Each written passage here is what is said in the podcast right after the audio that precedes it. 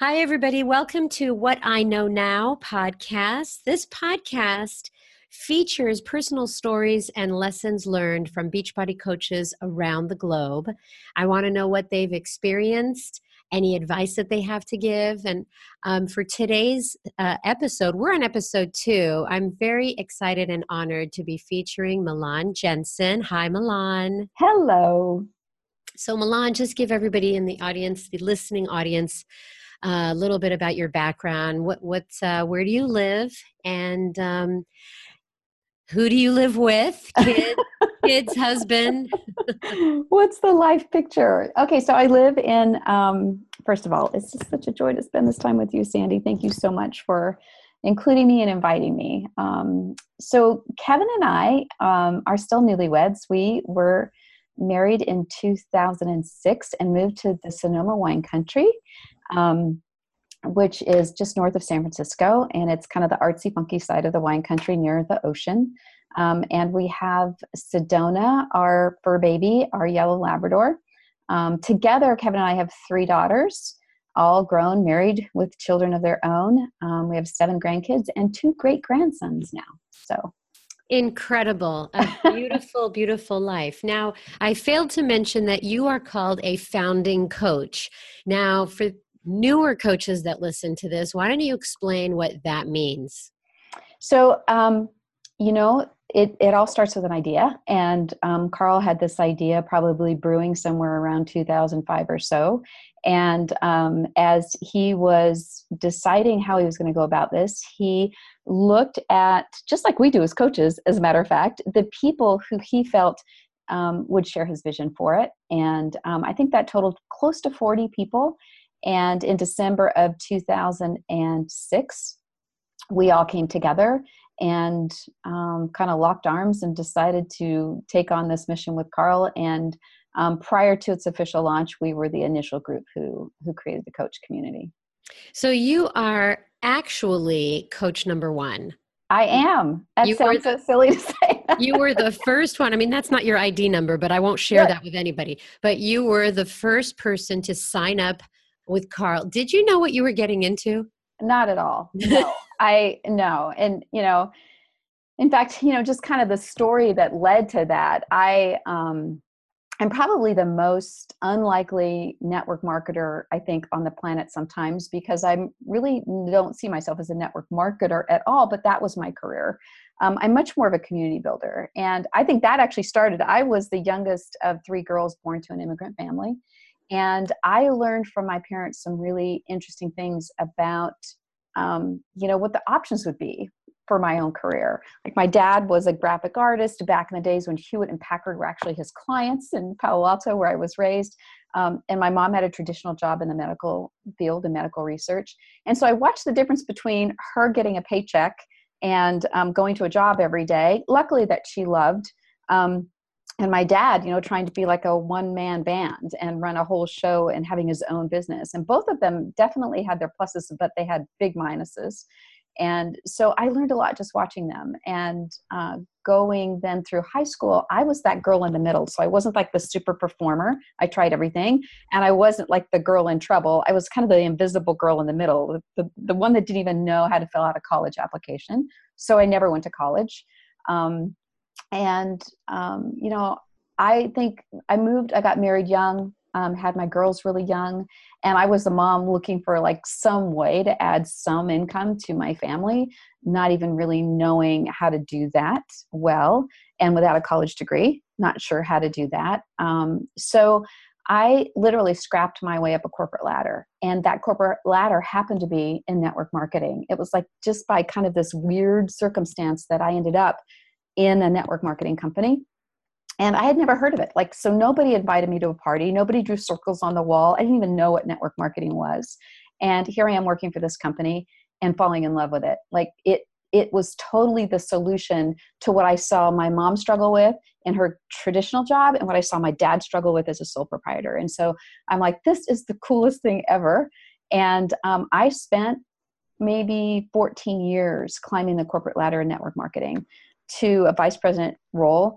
Um, but here's the problem I would go from place to place telling people, you know, do what you love you know live your best life be true with what matters to you most and create freedom and all these kinds of wonderful things that would motivate people to go create these great little businesses with their company and then i'd go to an empty hotel room to wake up the next day to get on a plane to go do the same thing for a paycheck and i thought okay i want to be on the other side of this equation i just didn't know how mm-hmm. um, later on during that stage i was a single mom with girls in college and so just didn't think i could make that shift but loved the whole idea of the business model of network marketing had it been done right.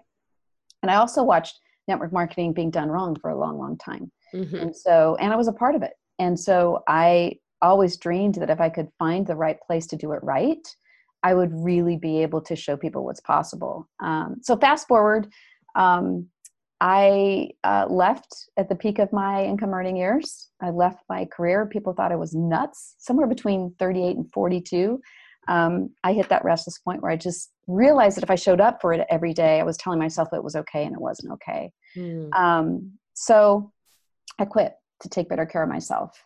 People were shocked. I had a great story around why I did it. And then I had to figure out what's next.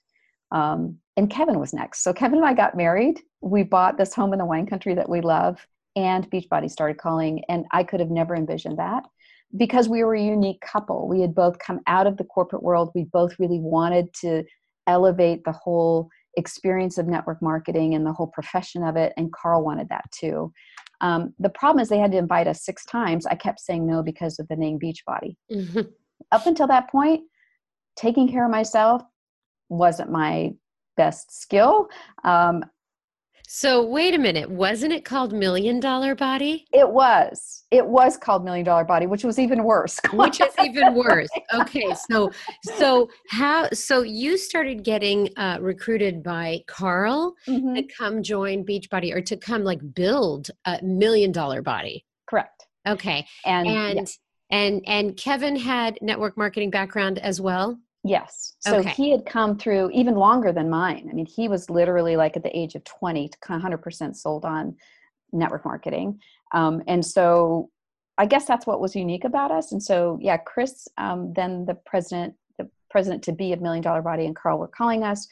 I was checking things out online. Million Dollar Body, Beach Body. I'm like, I don't have that. I am not that. And I have never judged a person based on their weight. So maybe this is, I was talking myself out of it over and over again luckily, they were persistent, and Kevin loved the idea. So here I am, newly married to Kevin. I'm like, okay, let's get in the car. Let's go meet this crazy guy, Carl.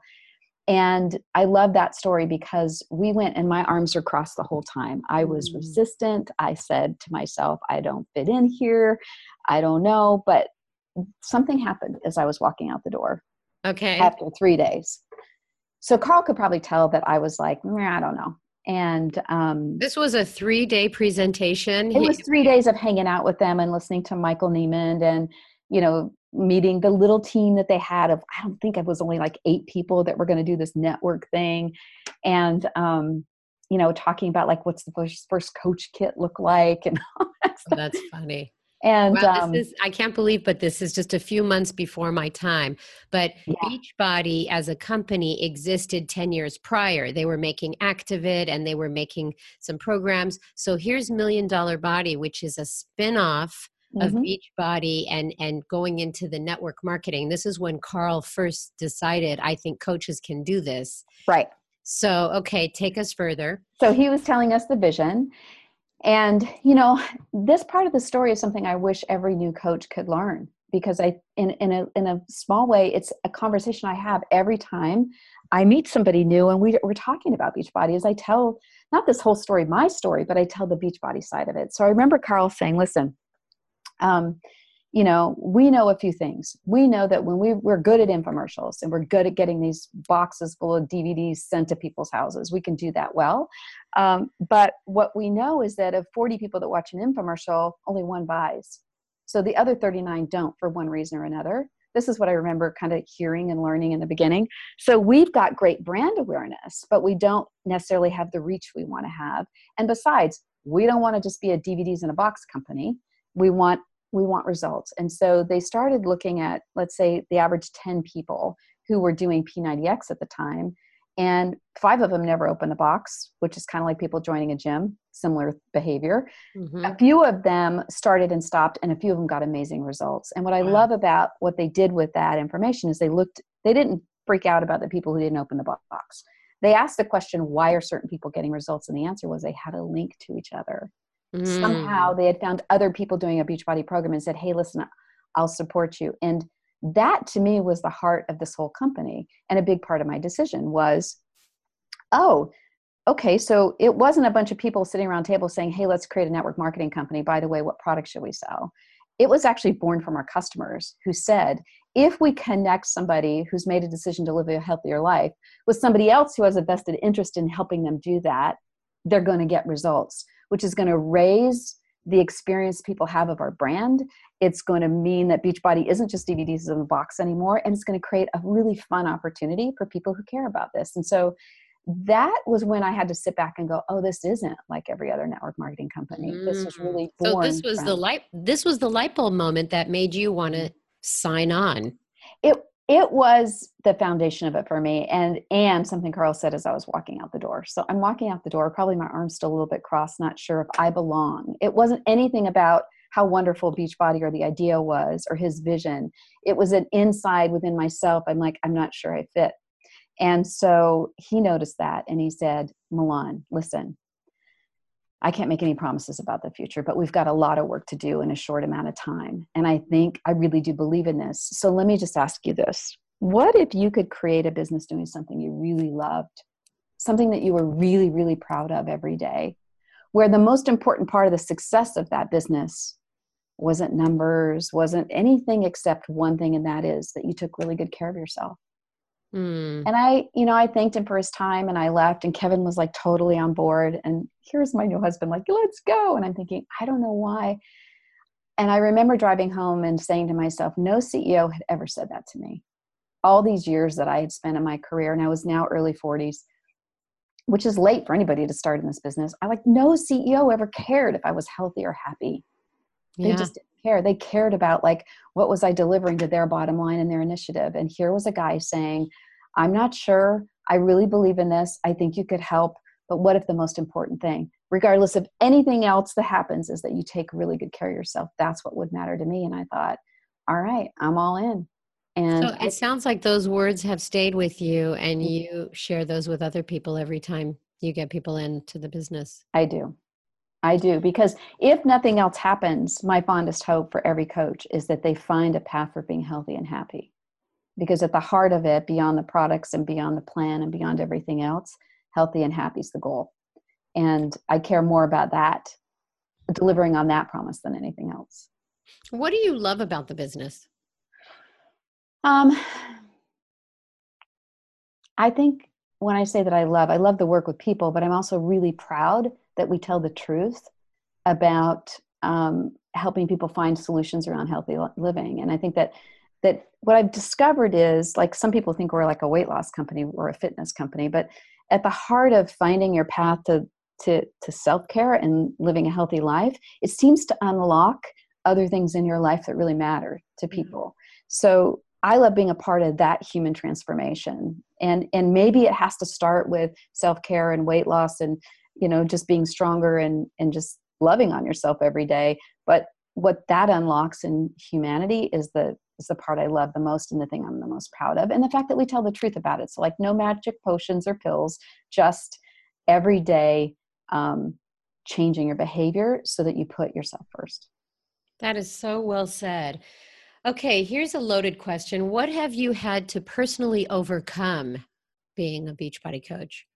Mm um, I think I've been so protective of how people see me that I've struggled with being active on social media.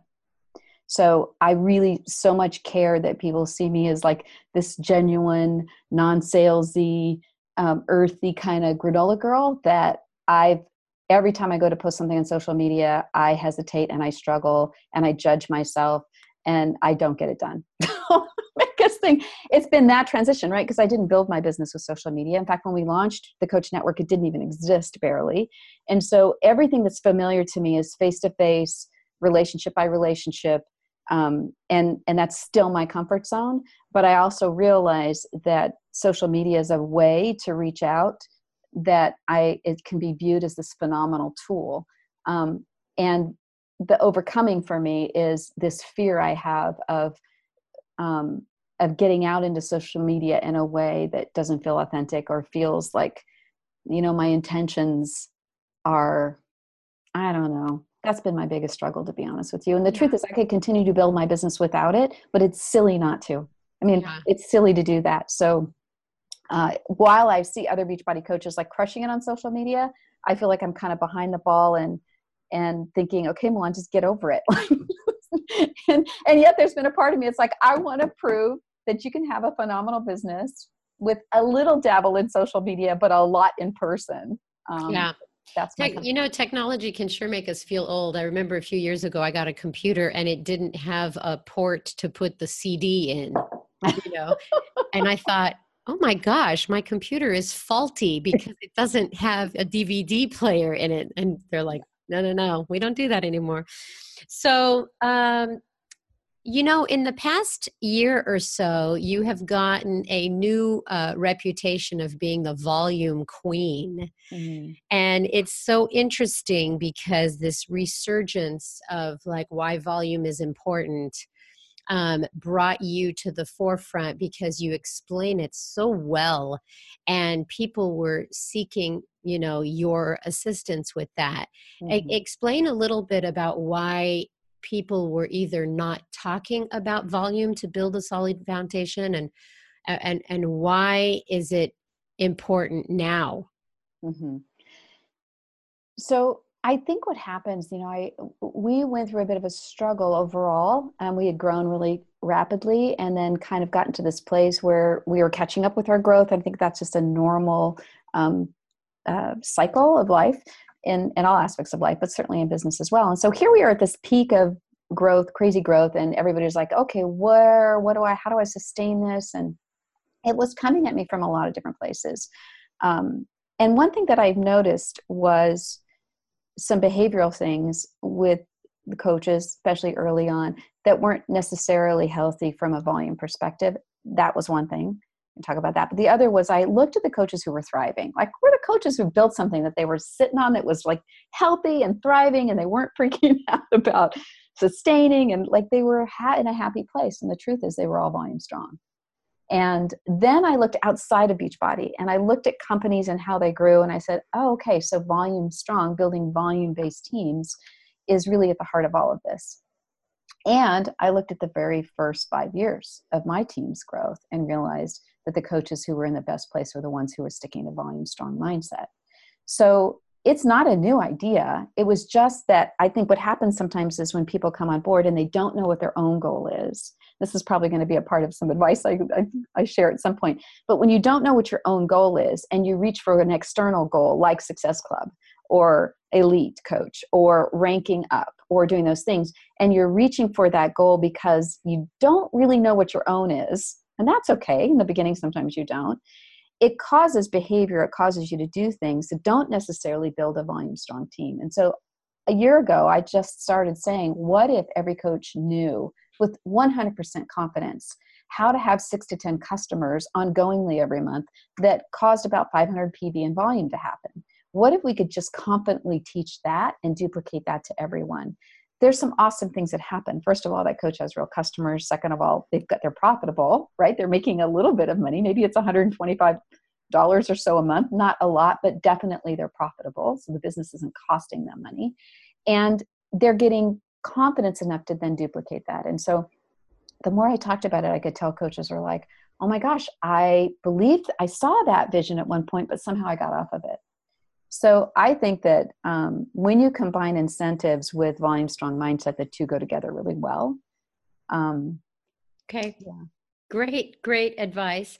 What mistakes do you see new coaches make in this business? I think you kind of mentioned it earlier, but what do you see most frequently? Hmm. Um, well, I think expecting a little bit too much too soon might be one of them.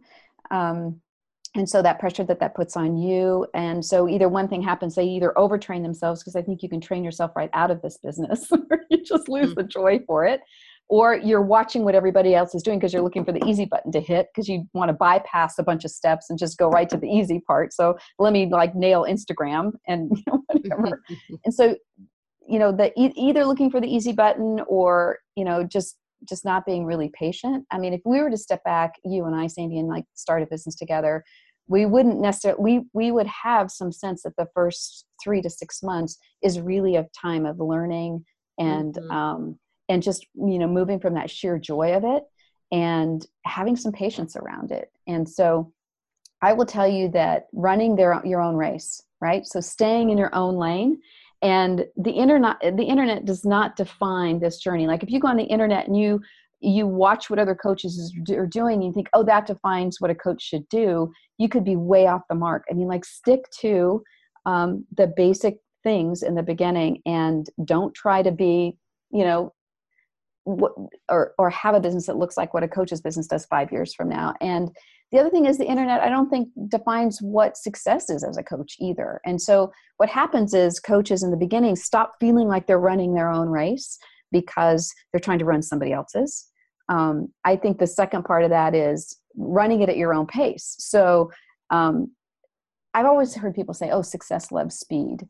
And i think that what's really true is success just loves loves movement forward and Progress. so if you try to rush into this thing and you you know you burn a lot of bridges around the way or you make a lot of mistakes and now you're hiding because of that why not just move carefully um, forward and um, i think that a good question to ask of a new coach is what are the people around me experiencing of me as a coach? Because one of the best things a newbie wants is for their family to go, Oh my gosh, this is awesome for you. Mm-hmm. Friends and family to go, We love what we see this coaching thing doing for you in your life. Mm-hmm. And so ask yourself, like, what is this doing and what is their experience of me? Am I happy? Am I fulfilled? Am I challenged? Um, or am I neurotic? Am I unhappy? Am I judging myself? A hot mess? Am I always waking up every day feeling like I'm not doing enough? And that's if that's what your spouse and your children and your friends are experiencing i'm sure that that's not what you had in your vision for this. So um, and the last thing i think you know running your own race and doing it at your own pace the last thing is doing it for your own reasons. Um, mm. watch out for goals that don't belong to you or your life or the vision that you have of being a coach. And i think you need a goal but a lot of times when i'm talking to newbie they're like i want to get to diamond. And i'm like hmm that tells me right away that that's that that what's missing is their own goal. Like what does getting to diamond mean to you? And um, you need to have the goal but it needs to be your own not necessarily um, what uh, an incentive is telling you need to do or you know what um, another coach is telling you you need to do. Mm-hmm. i think a great goal in the beginning is just proving that this works for yourself. it is vital behaviors. It is living in the sheer joy of it. And um, well, getting results from a product is the first goal you can ever set for yourself, really. Right, right. And, right. It's, a, and, and it's a business base. Yes. Yeah. Agreed. So, uh, Milan, I only have a couple more questions. When, when in your coaching journey did you have to pivot or reinvent what you knew was you know working for you mm-hmm. all these years but then something just changed and it wasn't working anymore. When did you have to pivot? I remember it really well. It was year five. So um, year five and this is how i knew. So i had leads coming in. I had customer support. I had the phone ringing. I had even i had all this stuff that needed my attention in my business and if you could see my office, I literally stood at the door and didn't want to go sit down at my desk. Mm. And day would go by and day would go by where I didn't I didn't want to do it. And I felt so much guilt around that. I'm like, gosh, I'm so lucky to have this thriving business and yet I don't want to go sit in it and do the work. So that's not me. Like what's going on? And it was literally a crisis of um of love for what I was doing. And I think that I don't, I can't tell you 100% what got me there, I, but I can tell you that I knew when it happened because I literally stood at my desk and like felt the guilt of it and felt the weight of it and thought, mm. what is wrong with me? I need to fix this. And that actually lasted three months. Oh, wow. And, what did you do? Um, well, my jokingly had a friend say, take the hinges off the doors. you have to go in there, you know, get. That's funny. I, I, I literally had to ask myself again, what is it that I love about doing this? I had to sh- stop looking at what I wasn't doing and, and look at the, the joy of it. Um, the best thing you can do, I think, if you feel in any kind of a funk in this, is to get out with people again. So, so much of my work was behind my computer that I stopped being out with people and um, being out in, involved in my community and um, meeting with other coaches and just showing up for stuff was um, and, and having the conversations that I love so much again was huge for me. Uh, because this it can be really isolating sometimes even though you feel like you're engaging with all these people the engagement felt um, superficial Mm. And where I'm my happiest is when I'm really getting into people's lives and enjoying it. So, like, I would rather have be working with 20 awesome customers. And like now I've got a huge group right going on with 2B Mindset, but I would rather be working deeper with 20 awesome customers than be churning numbers constantly. Mm-hmm. And um, so I had to really just fall back in love with it again. And um, and get back to running my own race at my own pace for my own reasons and shut out you can hear this and this would be true for any person in any business i think shut out um, any of the language that was telling me that i wasn't doing enough and that i could be doing more. Because when you wake up every day feeling that way it's exhausting. Um, how do you um, you said you know i work with 20 people. How do you work the business now? Like what what is your um, sweet spot? Mm.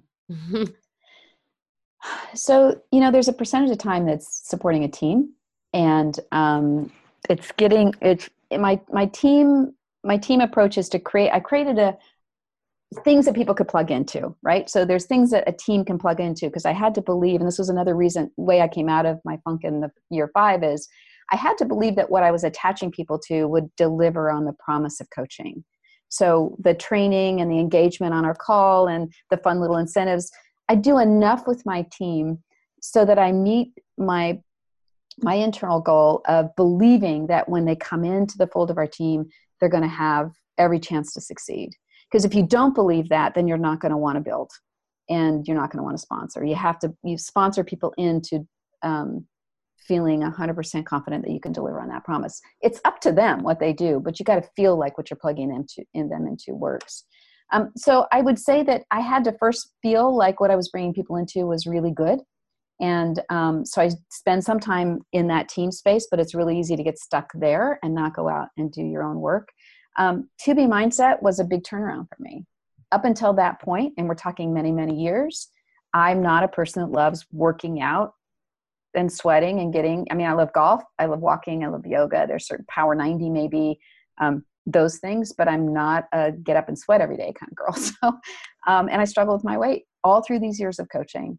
2B Mindset was the first time I felt like, okay, I can do this and I feel like I belong in this community finally. I can finally create my own story. That's great. And so, um, customer interaction for me is um, super rewarding. And I think that that's probably true for any coach and um, so i actually have customers now that text me pictures of their of their meals. That's a few right? So like you get a core group and and doing that back and forth is real accountability like three times a day or more checking in our weights in the morning. We have a tracker that does that but i like to take it on another personal level. Yeah. Um, so, so that's Milan, um, I do have one last question, and it's the mm-hmm. question that I ask um, everyone that comes on this episode, this podcast. Um, and that is the one thing, you know, that if you could tell newer coaches just one thing, what would that be? It's the same thing I told the very first coach who joined my team, coach number two.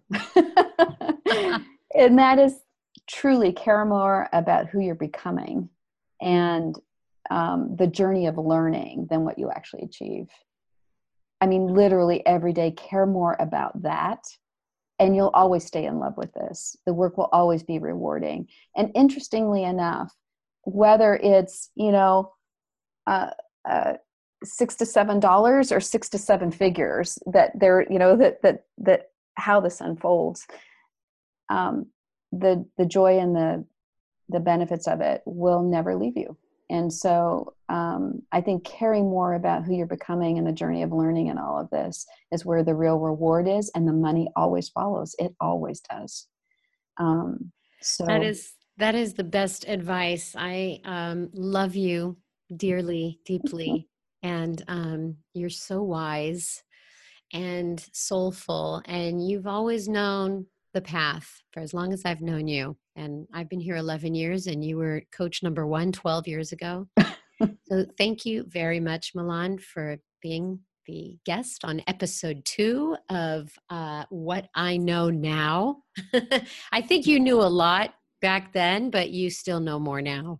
Well, you know, I love that you're doing this, Sandy. I think that it not only it honors some of the wisdom that we have in our coach community and bringing it um, to new coaches that are coming on board that feel the roots and branches of of what we we're creating. I'm so love that you're willing to do that and that you've given me this opportunity to participate. Thank you. Very welcome. Thanks, Milan. All right.